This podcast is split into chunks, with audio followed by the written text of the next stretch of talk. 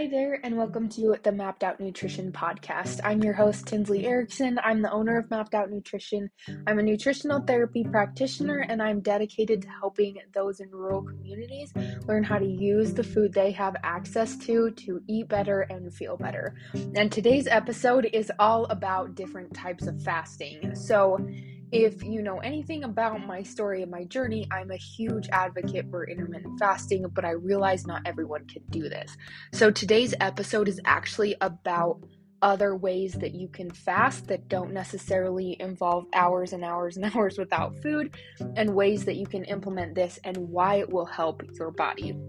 So, because it's spring, because some of you are practicing Lent and Easter's right around the corner, fasting has a big presence on, I think, a lot of people's minds and subconscious right now.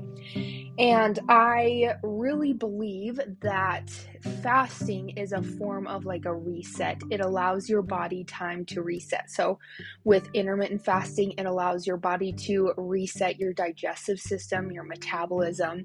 With different other kinds of fasting, like when if you do a social media fast, it kind of allows your brain to reset what you perceive as reality versus what you perceive as just pictures or a false reality that you're engaging in it allows for a reset. And so I'm going to talk about different ways that you can reset and why they are going to help you. So the first one I want to talk about is phone fasting. Now, I know this doesn't sound like it has anything to do with food, but I promise we'll get there. It does have a very big impact on your digestive system and your metabolism.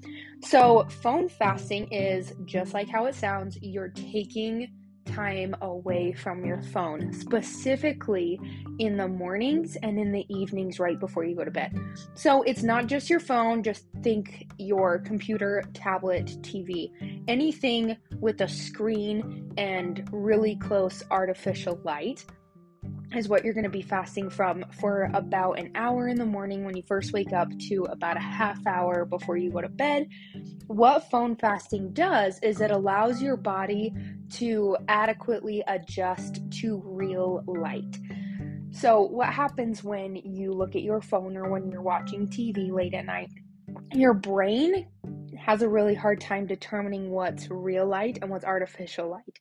And so this artificial light is acting like sunlight. So your brain thinks, oh, it's summer, it's know, the sun's staying out later. And so then you go to bed and you're like, oh, I'm not tired. Or you're like exhausted all day and then you lay down and you're like, I'm wide awake now. A lot of that is because the hormones that are being secreted in your brain when you're looking at artificial light for mass amounts of time right before you go to bed. So if you're someone who scrolls endlessly Mm-hmm. right when you're in bed, I would take time to make sure your plug in and your charger is away from your bed. That way, you can adequately phone fast and allow your brain to recognize it's dark outside, it's night, and to start the process of producing melatonin and help you get some sleep. So, one of the ways that this really affects your nutrition is because when your brain is constantly bombarded with this artificial light, it thinks it's summer constantly. And that's great and all. We would love summer all year round, but the issue is is when your body thinks it's summer, your body craves foods that would be present in the summer. So, thinking ancestrally, the foods that would be present in the summer are usually carbohydrates like your fruits and vegetables, and they're going to be high sugar carbohydrates. Now, fruits are great for you, they're really good for you, but unfortunately, your system is quite off on its cravings. And so when you crave sugar, you're not craving strawberries or apples. You're craving something with a lot of sugar in it, something sweet, something crunchy, something to eat at night. And so, what this does is it throws off your cravings. And so, it can make it really hard for you to manage cravings the next day. If you're someone who's like, I'd eat healthy, except for I just crave chocolate or I just crave bread, that's probably because your body is thinking it's summer, even in the winter and the spring and the fall because of that artificial light. So, that is one way that you can fast is to take some time away from your phone, take some time away from your tablet, your computer, your TV. Like I said, a good way to start is for an hour in the morning and a half hour before you go to bed. And then you can work up to other ways as well. So, like an during your workout or during an hour for your lunch or when you're eating, taking time to fast from your phone when you're eating is huge for your digestive system. Your digestive system needs your brain to tell your stomach to start producing enzymes in order for you to properly break down your food. And it's hard to do that when you're trying to figure out that dance on TikTok or whatever you're watching. So, taking phone fasts while you're eating can really help your gut health as well.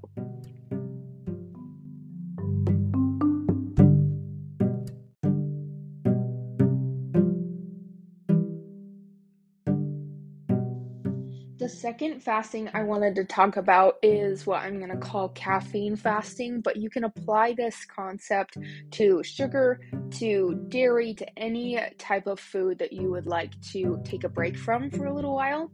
So, I'm going to use caffeine as an example because it's what most of us are pretty reliant on throughout the day. So, if you're not reliant on caffeine, you can apply this to other things. But if you are, I would recommend doing a caffeine fast. So I would recommend picking a day, whether that's Sunday, whether it's Saturday, and picking a time that you're not going to have caffeine that entire day, that entire weekend. What this is going to do is it's going to rewire the neurons in your brain that tell that help you have energy and help tell you to wake up, things that to tell you to get mo- moving, get motivated. And when you take a break from caffeine, it will help rewire the, that brain chemistry, but also it will make the caffeine more effective. So, if you take a break from caffeine for an entire Sunday, come Monday morning when you need that pick me up, it's going to be way more effective.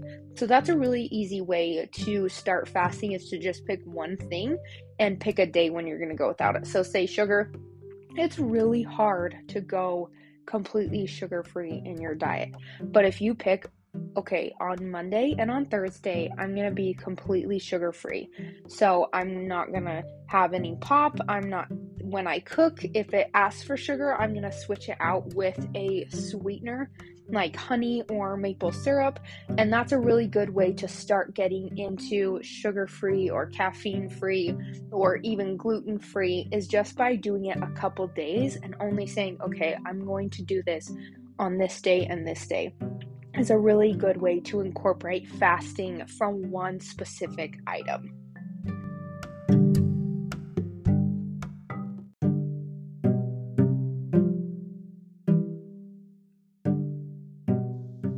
Okay, the third type of fasting is obviously intermittent fasting.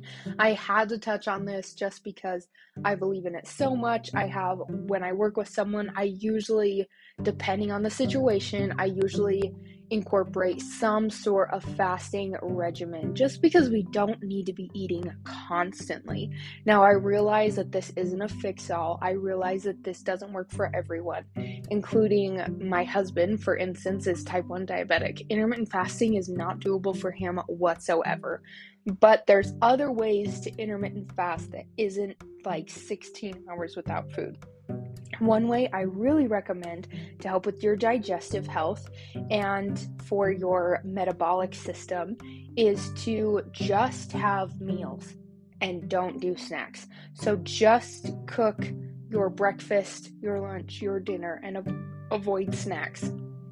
This is going to allow at least a three to four hour period, depending on when you time these meals, that your body is allowed to digest the previous meal reincorporate those nutrients. Your metabolism is able to adjust your blood sugar based on what you need, whether you need more energy from your food or whether you need to tap into fat sources for energy. Your body's able to regulate that out in that three to four hour time period.